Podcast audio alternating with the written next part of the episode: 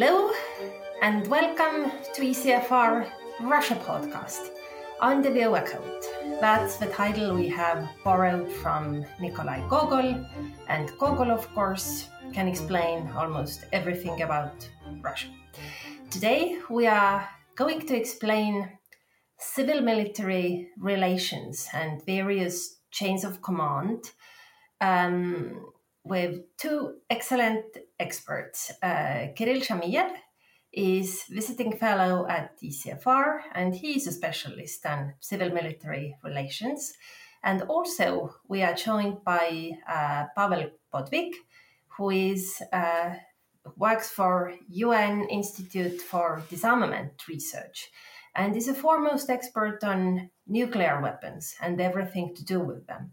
So we are undertaking an ambitious task of talking in parallel and comparing the um, civil military uh, component in conventional forces and, and nuclear forces. Uh, wish us luck. I hope the result will be interesting. But let's maybe um, start from uh, Kirill. Um, you have you have researched civil military relations in Russia, so uh, and you have spoken about it earlier too. But just briefly, maybe outline um, what is special about Russia in this respect. What are the sort of features one needs to know when discussing Russia in that context? And then Pavel later can uh, contrast that with the what's happening on nuclear field. Um, okay. Um, thank you, Kadri. When it comes to the Russian civil military relations, the first thing that comes to, I think, everyone's mind is that Russia and the military are two very close things. The military played has played a significant role in Russia's history, basically since the medieval ages. And uh, uh, but the question is, what kind of role and in what domains? when uh, civil military researchers generally distinguish several layers of uh, military's involvement in politics, not only in Russia but elsewhere. The first one is the involvement of the military and other security agencies in politics, which is like the struggle for power. Uh, we've seen in some other countries when politicians, generals run as politicians or may occupy the power by conducting military coup. Uh, this seemingly is not the case in, in Russia, but uh, there are some other dimensions. The other is the role of the military in policymaking. Uh, the first and the first foremost, it's policymaking in the defense sector. What what's how significant, how powerful the role of the Minister of Defense and the general staff and senior military officials in shaping both the agenda and the implementation of defense reforms and other security reforms. And here, the role of the Russian military has been historically uh, very high, or how we say the military autonomy in defense policy making was high. And the uh, last 30 years after the collapse of the Soviet Union were basically about uh, how the civilians, both Yeltsin, Putin, and their officials, tried to um, limit the autonomy of the military in uh, shaping uh, the defense realm with some success and some some challenges. Uh, another domain is the role of the military in society, and again, historically in Russia, the the military, especially in the Soviet Union, played a significant role in in in the social relations. Uh, the most obvious thing is the conscription, especially in the Soviet Union, uh, when uh, almost everyone was uh, every man uh, was supposed to serve in the military. In russia it's uh, a bit uh, it's become less of an important at least before the partial mobilization but still in terms of the culture patriotism national identity uh, the military played a role and we see how currently officials in the kremlin um, use the image of the military a lot, both to legitimize their policies and to show the real, uh, quote unquote, patriotic uh, Russian citizen who serves in the military. Uh, and finally, it's the control uh, of the civilian control in the on the battlefield, and uh, this is and it relates. It has some relation to the uh, role, the military autonomy in policymaking, and here we see a historic again struggle for civilians to um, to make military soldiers and officers do what they actually want, uh, and especially not the goal, not to achieve the goals, but to behave in a way that is regulated uh, both legal by legal norms and informal mechanisms. And uh, especially in the last two years, since the Russia's invasion of Ukraine, we've seen several cases when uh, basically soldiers and uh, Russian personnel, military personnel, um, had violated uh, both not only international rules of the war but also Russia's rules of um, well conduct on the battlefield. And uh, this is both a problem on the technical aspect, command and control aspects, how to control the military, but also in terms of the uh, human component, how the military officers and soldiers are being raised, trained, educated, and what kind of culture they have. Thank you, Kirill. Uh, Pavel, how does it look from um, your angle? I mean, there has been a lot of dispute about you know why why the Russian military obey even the stupid orders. I mean, on the conventional level, the I think there is pretty unanimous assessment that the initial plan of attack on Ukraine was bad. Nonetheless, it didn't um, meet meaningful resistance from from the military at at any level. And of course, the same question is anxiously debated every now and then about the nuclear realm. That you know, if Putin wants to push the button, will the military allow him to do that? I mean, I know that is utterly uh, simplistic uh, way to pose that question, but uh, feel free to uh, talk about it in a more professional manner. Uh, there's a difference, of course, between the conventional and the uh, nuclear, and I think if you look back at the the Soviet times and uh, to a large extent to Russian uh, history as well, uh, the nuclear weapons have always been they always had special place in all kind of structures. So, for example, starting from the uh, the, the, special units, uh, the 12th uh, main directorate of the Ministry of Defense, that in some shape or form goes back to the early 50s. And so, and that was a very highly dedicated force, and to the extent that they uh, they they were known as uh, uh, deaf and dumb, uh, because they were literally prohibited from socializing with other uh, units. So that's they they had their separate lives. Uh, so and and uh, so that and I think this culture is still uh, is still there. So there is a it shows you that it is it was and it is still again something separate from everything else and we also can talk about how the uh, the entire nuclear enterprise uh, was, uh, in fact, separate from the normal uh, chain of uh, decision making in terms of uh, military procurement and and all that. So, for example, we all know this the military industrial commission back in the Soviet days, which was a very powerful body that uh, developed uh, pretty much everything uh, related to the military. Uh, so, but the uh, the Ministry of, of Medium Machine Building that was the nuclear uh, nuclear enterprise that's never been part of that. It was a totally separate structure. So I think so. We we, we see that the the, the special role of uh, things nuclear uh, is is there, and there is. Uh, in, I do believe that it can reflect it is reflected in uh, the way that people think about these things. Uh, uh also, uh, I think, uh, and then we come to the point where can, the, the question is sort of, well, would could the president issue the order, and would the military? and it's a tricky one because. we, I guess, we all would agree that there is a uh, yeah, a, there is a formal chain of command.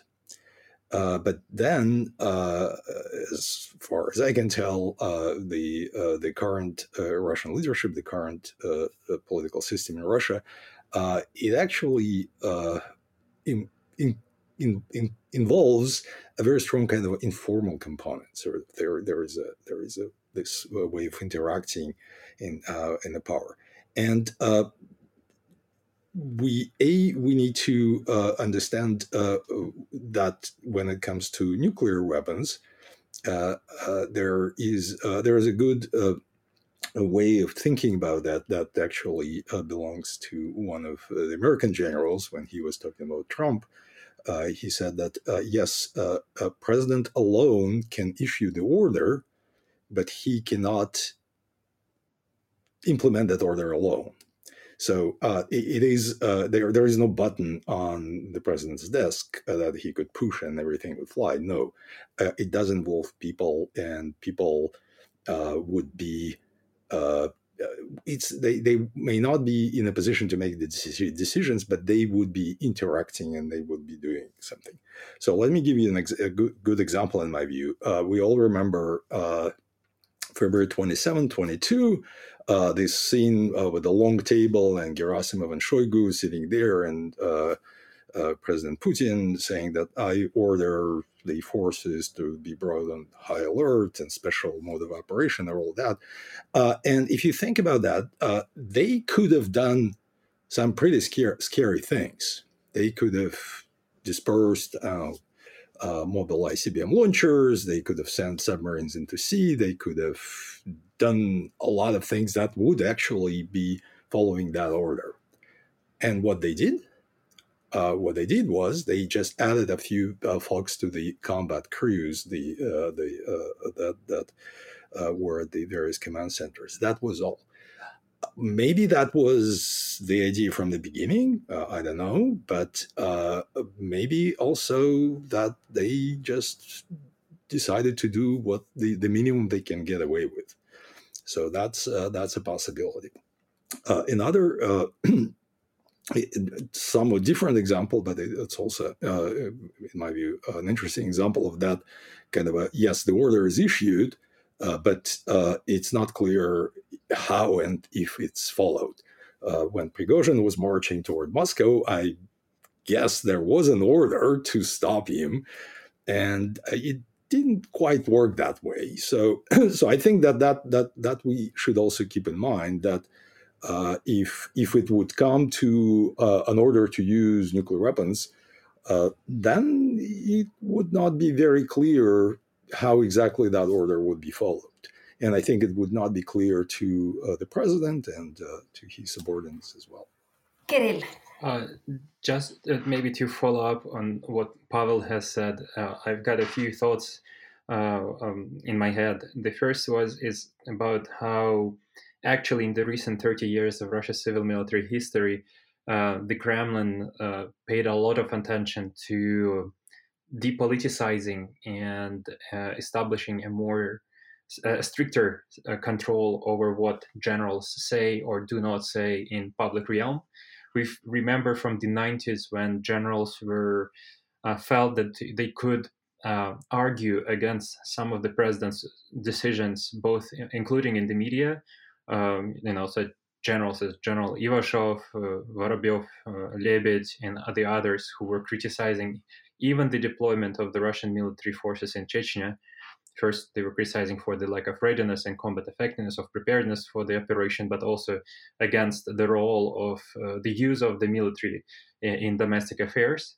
And the Kremlin learned the lesson because it's always an equation of like with two sides first the military and then the civilian leadership and during Putin, they made several legal and uh, human uh, changes that basically made the Russian senior military senior command uh, way more obedient and um, uh, subject to the rule of the civilian leader. First and foremost, is of course President Putin.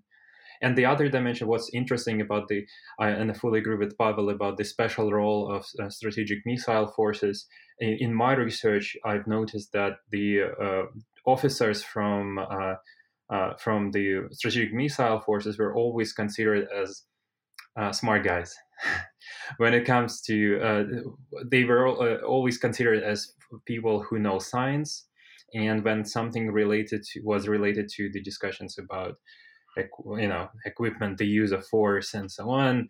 And for example, when Shoigu came to power, he uh, focused, he expanded the um, his his um, so he basically created the uh, um, deputy minister of defense focus on military science and the first head of uh, the the first deputy minister of defense responsible for the military science uh, became a general who actually served in the strategic missile forces.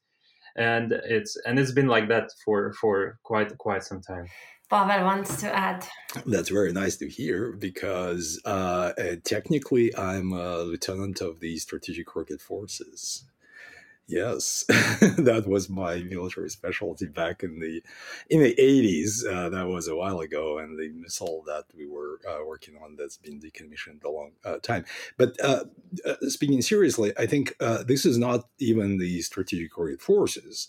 we're talking about the twelfth directorate, which in fact nobody even knew that this thing existed. I mean, in the West, if you go back to the literature on the Soviet uh, command control, everybody would say, "Oh, this is the KGB that handles all the all the weapons." That was totally untrue, uh, and uh, so the entire kind of Western intelligence apparatus uh, would not even know that this is a separate and dedicated structure. Indeed. Well, what Kirill said about um, role of generals that is a little bit ironic in a way. I, I remember very well how in the 1990s, you know, civilian control over military was was one of the sort of demands uh, that the West had to Russia. But you know, if you want to be part of Western club, make a civilian person defense minister. And now we have reached the point where I mean maybe not right now, but I think in 22 we we kind of wished that some of the generals would explain to civilian leadership that uh, their political aims and military means are, are, are not compatible. Ivashov still tried in his letter, but that, of course, was a marginal thing that led nowhere. Pavel. Yeah, but that, that's the exactly uh, as you as you uh, mentioned. This is the irony of this. That sort of uh, everybody thought that oh the civilian control over the military is the good thing and it is a good thing in general but then we see in russia today that that's exactly what happened that the it's not the minister of defense that was uh, pushing for that war. It was the political, civilian political leadership that was uh, giving orders. And it turns out that, well, maybe that wasn't such a good thing after all. But that's probably uh, the case in, in, in, in, other states where this structure is even, uh, not even, but uh, where the structure is uh, kind of better established uh, sometimes yes you you do want uh, the military uh, to give advice and uh, uh, well, it depends on the on the on the on the country how this advice is handled within the system. And in this context, it's actually interesting to see that now again it is civilians and not even politicians, but experts. Uh, first and foremost, Sergei Karaganov, who urges uh, use of nuclear weapons in um, in, in conflict with Ukraine, or at least in the context of conflict uh, with Ukraine, but potentially against uh, Western targets. Um, Pavel, what's your how do you understand that? I mean, that has made some people in the West really very anxious. Well, I think everybody uh, got anxious, uh, of course, uh, but at the same time, you, you, could look at it from again a slightly different angle. Uh, which is that uh, this uh, these calls they did reflect uh, a certain frustration of certain people that uh, nuclear weapons are not working in the way that maybe initially the Russian leadership was hoping to, and it was to me uh, that was interesting that uh, this uh, this call generated some discussion uh, in the expert community uh, in Russia. Uh, there was pushback, uh, and uh, and apparently there was a discussion as well in the kind of government. And it was also interesting that, as I understand, eventually it uh, drifted toward this idea of uh, doing something around tests, uh, nuclear tests. Uh, and uh, again, the, the bureaucracy, the uh, not the military bureaucracy at this point, but the foreign ministry, discussed various options, and it, they eventually came up with this idea of de-ratifying the CTBTO, CTBT, uh, but in a way that does not undermine uh, the, the, the idea of the uh, test ban. So the, the signal uh, was sent, but not in a way that uh, would kind of damage uh, Russia's reputation, damage the nuclear test ban, and all that. So in a way, I I see that almost like this uh, this long table order uh, to Gerasimov and Shoigu when the uh, you get a political signal and it's kind of a very strong like we need to do something and all that, uh, but then uh, it gets kind of transformed into something that is not that dangerous, I would say, uh, not that not that menacing. Uh, but the signal is there. I agree, but uh, we, we we also need to look at the kind of a pushback and uh, the reluctance uh, of the bureaucracy to follow. CTBT, to our listeners, that's Comprehensive Test Ban Treaty. Kirill, did you have anything to add here? Yeah, I can just agree with Pavel. From what I've heard uh, from some of my friends who are still in Russia and uh, you know study Russian politics or analyze it or somehow involved in it, that they they seem to agree that Karaganov was asked uh, to uh, to publish this article and to start to basically start this wave of discussions and to to, to, test the waters of uh, what the reaction would be towards the use of nuclear weapons. Um, it's a bit of a, a menacing logic to me, but I, I guess it's, it's it has some ground if you look at it from the Kremlin's perspective, how they try to uh, politicize the use of nuclear weapons to, for the goals they are currently facing. But as a, as a Russian citizen myself, I'm very just uh, as an important announcement. I'm very saddened by the development of the, the expertise on such a serious matter in Russia. Just I, in my view, this shouldn't be published. Thanks. Well, moving on to other matters, let's talk a little bit also about the the role technology plays in, in Russian military or technology uh, versus people. I I think what we see in Ukraine, you know, where you see Russian or North Korean, Iranian weapons uh, vis-a-vis Western supplies to Ukraine, and what seems to emerge.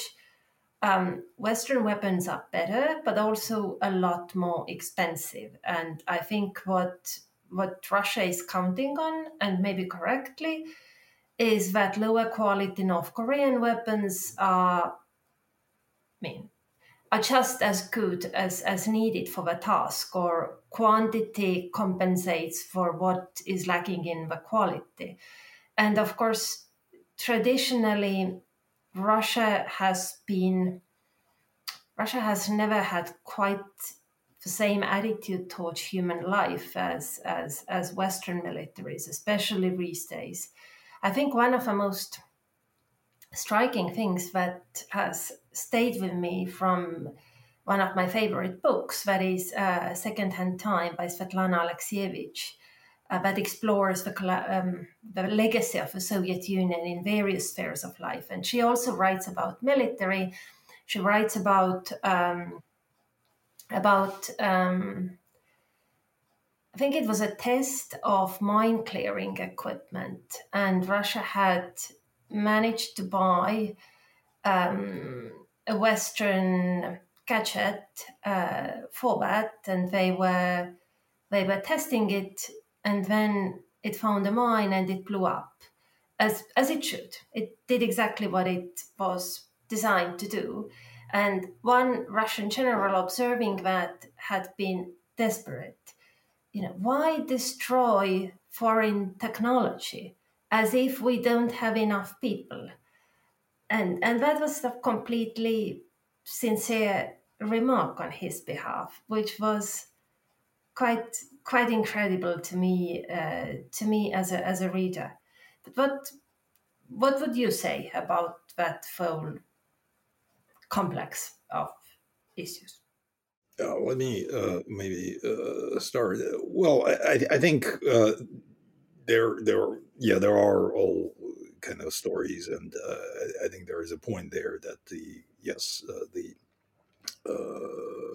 the tradition of valuing human life is different in, in Russia and back in the Soviet Union. That's that's probably true.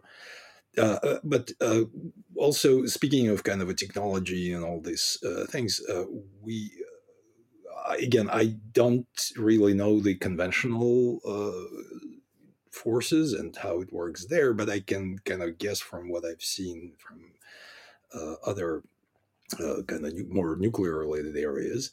Uh, there is a uh, there is a certain kind of a d- d- disconnect, if you will. So there there is a uh, there, there's a lot of excitement about certain uh, technological developments, like oh, we we developed this missile or we developed this uh, uh electronic warfare uh, gadget or this and that, uh and but the the way the system worked in the Soviet Union and probably works in, in Russia these days, I, I, guess. A, a, lot of this development is driven by the industry, uh, who come up with some exciting technology things and all that. Uh, and uh, uh I think there is a skepticism in, in in the military about many of those, and sometimes it is imposed on them, and they may not know exactly what to do with this or it is uh, too complicated. Uh, and so there is a, a, kind of caution there, and in the end, it's it may not work as well as those designers who were working on that uh, were counting on. Uh, it's, uh, I guess, again, it's too too too blanket a statement. Uh, I'm, I'm, sure that there are uh, uh, technologies that actually do work, but but I think there is a kind of a general dynamic there uh, is probably uh, somewhere in, in that region. So there, there is some kind of a caution, there is a skepticism, uh, there is a general uh, uh, idea that uh, simpler solutions are better. And there is no fascination in in the military. There is no fascination with the all these kind of a gadget and technological breakthroughs and all that. Eh, so that that dynamic, I, I think, it is there.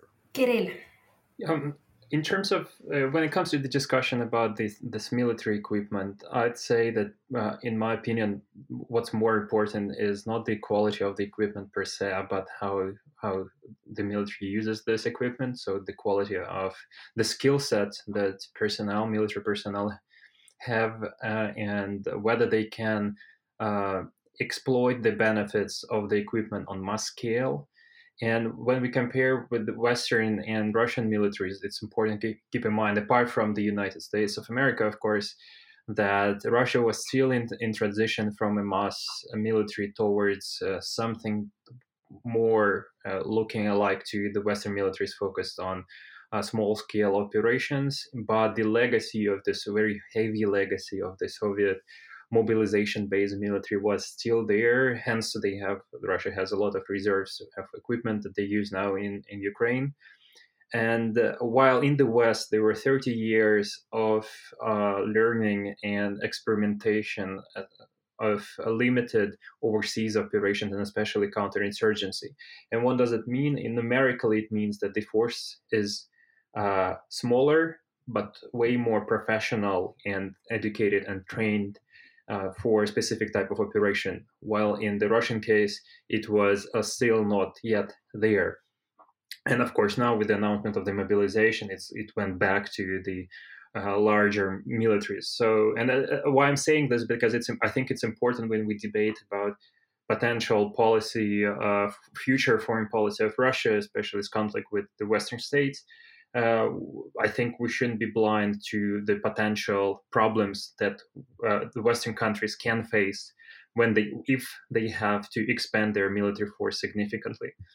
In terms of the disregard for the human life, yeah, I, I always look at the political dimension of things. I mean, Russia hasn't had a long history of like I would say maybe any history of real Western style democracy and uh, and especially liberal democracy based on human rights and uh, the respect for the lives of the citizens. So hence uh, there there were no political priorities that would make the military actually respect uh, uh, um, people as as in uh, Western countries. And if there are no political priorities, there are no institutions and organizations that would control uh, both preemptively and also react to the violation of human rights within the military. And and another dimension, what I've seen in my research, what's interesting, the military, the Russian military has always complained about the quality of recruits they received. They always said that, uh, especially after the fall of the Soviet Union, that the new recruits are weak, their health is bad, they are unpatriotic, they are uneducated. It's very hard to work with them and it's it, it, uh, I've se- I've seen this also in the media that some of the generals were trying to come they were trying to propose for example military what what how do they call it? Prime um, um, like primary military education at schools some patriotic classes uh, to allegedly prepare uh, uh, students for to become recruits uh, to become better recruits when they enlist uh, into the military uh, which is I find a bit problematic because on the other hand, the civilians can always say, "Look, it's your problem that you cannot train and you cannot find an approach to the actually civilians who whose parents or they themselves later pay taxes and you pay these salaries for." So, and this is a bit of a different dimension how civilians and the military can look at these things. But in my view, there is not even a discussion in, in the Russian military or in any magazines or journals uh, I, I read about this. It's uh, it's the mainstream approach is yes, uh, humans for the military and not the military to create professional soldiers out of the citizens they have. Pavel, you want anything to add? Yeah. So, um, this being so, um, what's the likelihood that Russia one day, but one day this will change and Russia will end up sort of being a Western style country uh, with um, Western style civil uh, military relationship, democratic uh, control over, over, over the military, or, or will it always be different? What's your, what's your bet? Uh, I, I think I can start.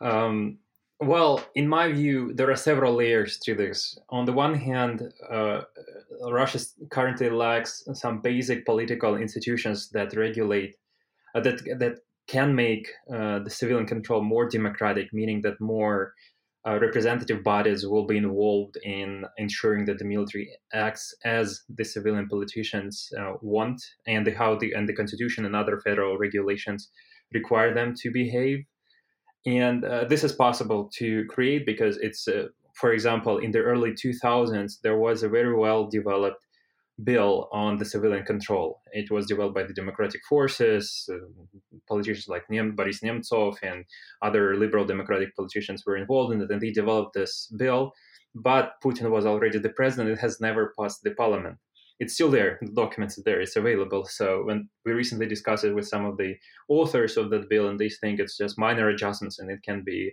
um, it, it, can pass through the parliament. It will and it will serve as a foundation of a more democratic civilian control. But of course, it's a matter of political institutions first, because you know elections uh, and and so on, uh, meet free media and so on and so forth. Without that, it, it would be problematic. Uh, so I look quite optimistic in this regard, as long as politicians who or civil society members who want to become, I don't know, who want to be involved in in the administration of Russia one day, understand that they should think not only about free media, elections, uh, federalization, and other like civilian uh, democratic aspects, but also basically how to ensure that the arms, tanks, are under more democratic and stricter civilian control. And this is, I, I, I, I am a bit critical of it. The debate is, in my view, relatively shallow, at least in the Russian language. Uh, um, you know, bloggers and politicians I read and listen to. The other aspect is deeper. It's about changing the military s- structures and then finally changing the military culture. This would take years, dozens of years, in my view. uh, because it involves new education programs, uh, institutional changes within the general staff, within the Ministry of Defense, and but uh, again, uh, if there there are good examples of Eastern, Central Eastern European countries, or uh, for example Portugal or Spain or Greece, uh, countries that used to be dictatorships, and they went through through this path. It yes, it did take them lots of years, but they managed to uh, change uh, uh, both institutions and the culture of the military towards uh, the system that is more democratic and ensures better um, control uh, for the civilian politicians. Pavel. Uh, yeah, I, I, I, would I would want to agree although I would also uh, try to look at it from uh, a somewhat different angle, uh, and it is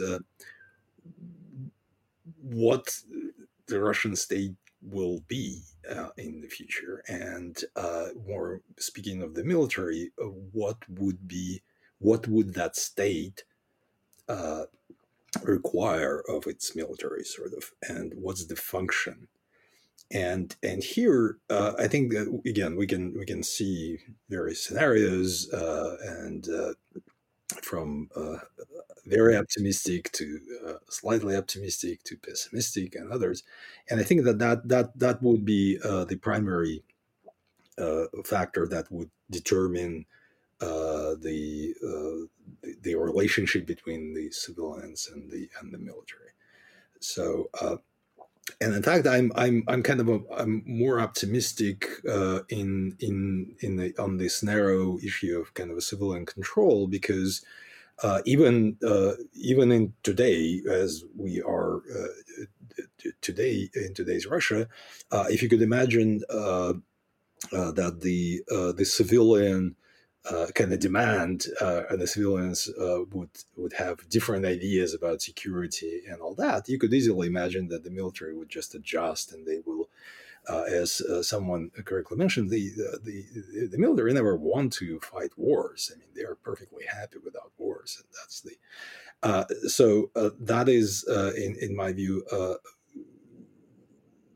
more important, and and for for that to happen. I mean, for uh, uh, for a for a Russia that uh, does not need uh, a military force, uh, or for Russia that uh, does not think of the military as a foundation of its security. that is for that to happen. well, we we need to think about it. for example, and uh, again, I'm I'm um, i have been thinking about the uh, uh, nuclear uh, nuclear things, but uh, but for example, uh, if you start thinking about these scenarios, then then even if we are talking about optimistic scenario, like okay, there is a regime transformation, there is a kind of a, a reasonable democratic Russia that emerges. what do we do with nuclear weapons? Uh, because I think it is it is clear that uh, the uh, it's unsustainable the the presence of nuclear weapons uh, in Russia in Europe and uh, but uh, you cannot really solve the problem of Russian nuclear weapons without solving the problem of other nuclear weapons and that's we, we we need to think about that. We need to have that as a as a as a vision as a perspective and that's in my view it's a political issue, and if we uh, kind of solve that, uh, or at least have an idea how to uh, deal with that, uh, we yeah, then we could get to the place where we could worry about the kind of laws and the uh, kind of cultures and everything. So that's how would you actually, but how would you deal with that? I mean, I remember when President Obama had his global zero vision on nuclear weapons.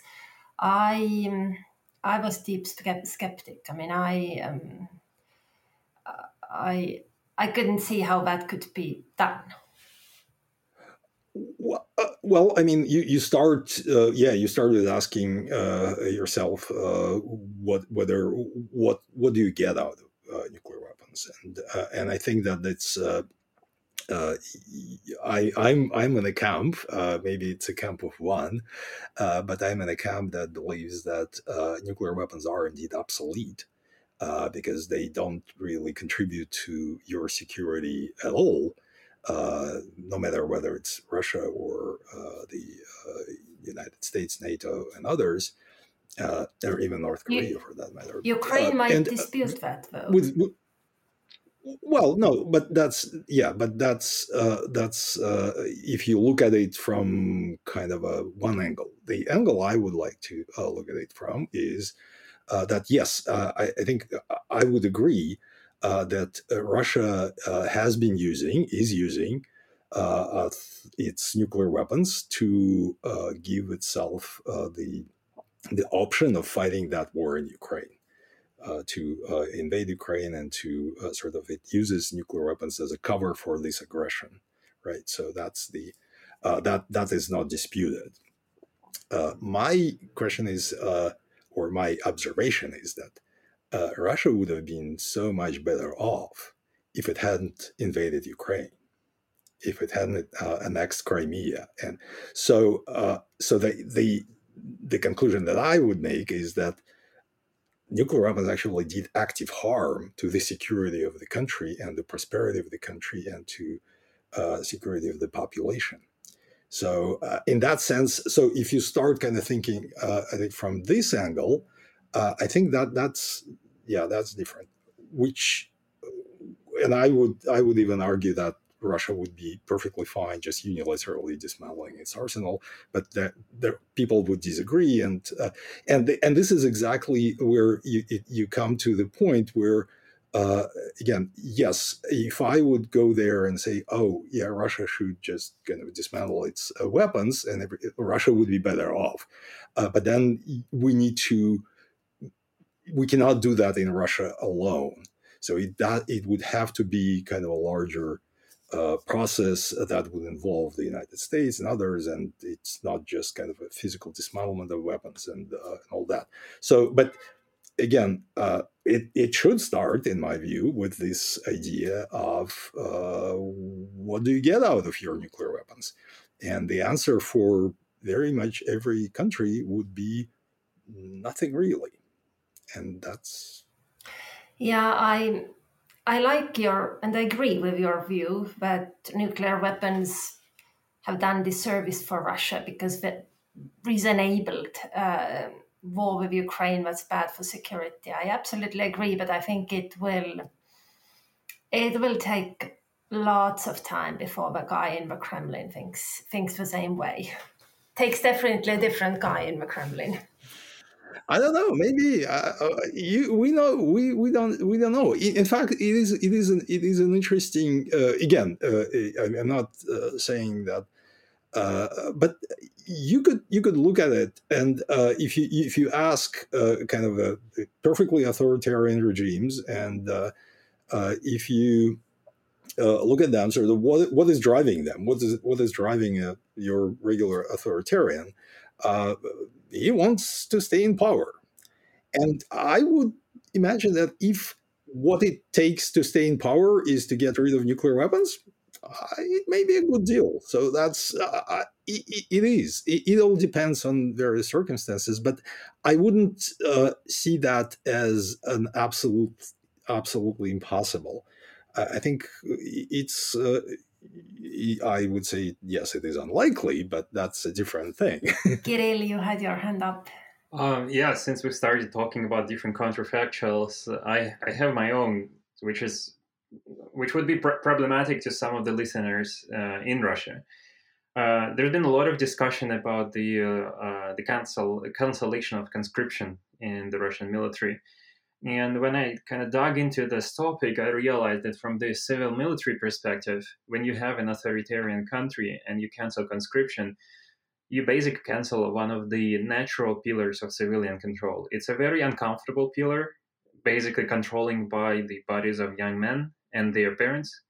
But it is a pillar of civilian control because if you use these young guys, 18, 20 years old, somewhere without legitimization, without, and especially with very bad uh, combat effectiveness, and these young guys die there and get injured, uh, you as a politician already foresee this and probably it works as as a safety mechanism that prevents you from doing something that you don't like or afterwards it serves as a political factor that uh, starts working against you because when you have for example now mobilized personnel with the average age of like i think if i'm not mistaken 35 37 years old which is one thing and with a lot of money paid to them a lot of money and the other thing when the initial invasion could have been conducted by the force uh, of uh, conscripts. And uh, this is these, these are two different stories. And so when we talk about some of the Russian civil society members and politicians I know, I do think that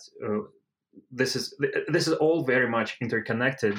And if we cancel conscription entirely without building uh, institutions of democratic civilian control, there is a high chance of creating a mercenary force, a force subject to only one ruler who pays their salaries, and then it can lead to uh, strategic uh, unintended consequences like the changing of the military culture towards more towards something we've saw we've seen, for example, in Wagner forces, which is a separate story that maybe we can one day uh, talk about.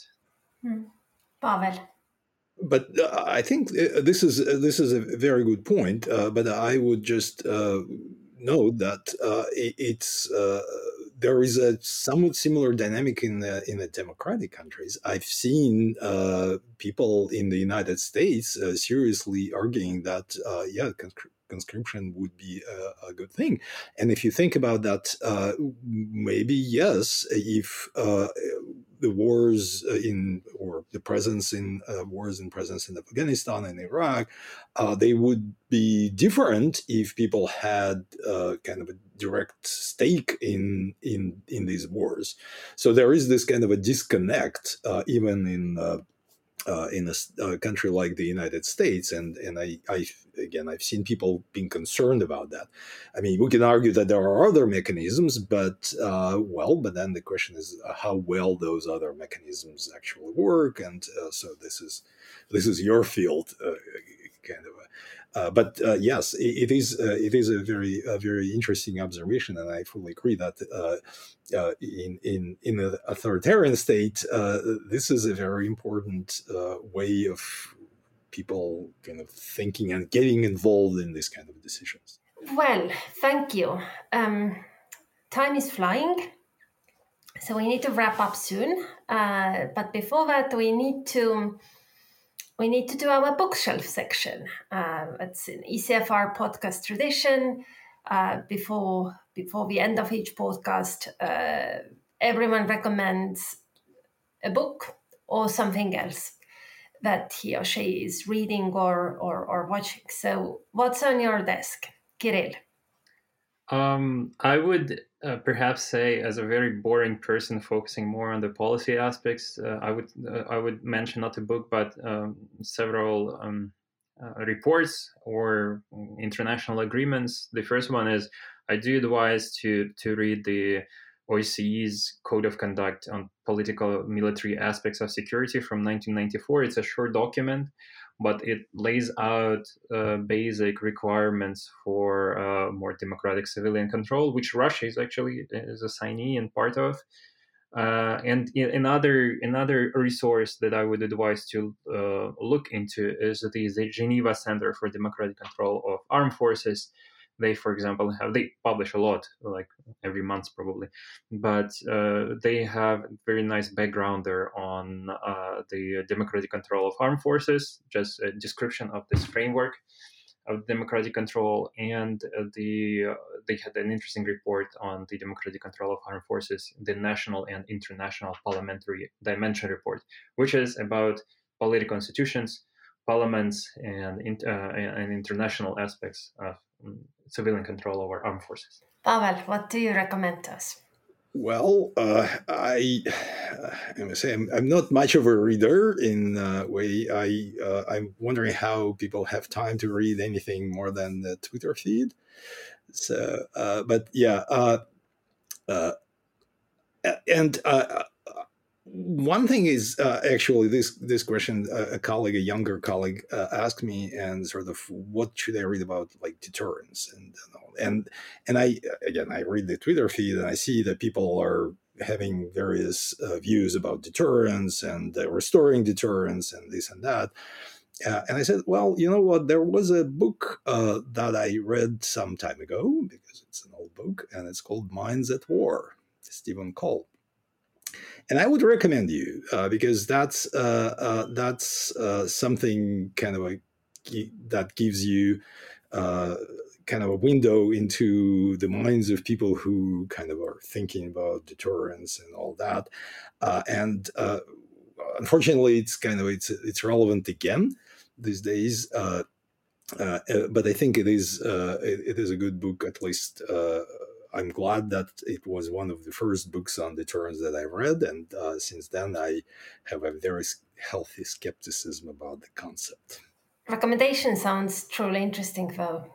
Myself, well, military books are not my, my regular reading diet, um, but there is one book that I would like to recommend, though I'm not sure our listeners will necessarily manage to read it because it's it's a heavy book, both literally and and figuratively. There is a lot in it, uh, and that's classic uh, Vasily Grossman, Life and Fate. Uh, a lot of uh, the book is set in Stalingrad, in Stalingrad battles, and there is a scene that stuck with me when I saw it in theater. Uh, Lev Dodin, uh, Lev Dodin had staged it in Leningrad. Uh, St. Oh, sorry. Lev Dodin has staged it in St. Petersburg uh, small theater, Maly Theater, and they played it in London uh, at Haymarket, where I saw it. And there is a scene where um, a tank commander in Stalingrad uh, is asked to enter a battle, and he says, No, not yet. I'm not putting the lives of my boys in danger. Let the artillery work more. When we go, when we lose less people. And it was very well done in theatre. With phone calls coming uh, through the artillery cannonade, he said, No, not yet. Then he said, Yes, I'm going, but he wasn't. And the conscript was standing next to him and literally shaking of, of fear. It, it really was very good. And when the war started in Ukraine, I was I first recommended the the play to everyone, go and watch it. And then I started wondering if they still can play it when Russian soldiers were massively dying in the fields outside Bakhmut. I realized they cannot possibly be playing that in St. Petersburg anymore, and of course they didn't. It's it's it's taking off repertoire. Mm, but yes, uh, about value in human of human life in Russian military at war, um, that is that is something to to potentially read. Uh, and book is panoramic. That is really essential book to understand certain things about Russia, but not an easy read uh, emotionally. Also, um, you know, for a mind that's accustomed to Twitter threads, as is mine too, it actually takes considerable effort to to get through. I don't know, six hundred pages, seven hundred. No, I think it was even nine hundred. Whatever, a lot. But with that, we will wrap up. Uh, thank you very much, Pavel Podvig, Kirill Shamiev, uh, and Kadri Liik.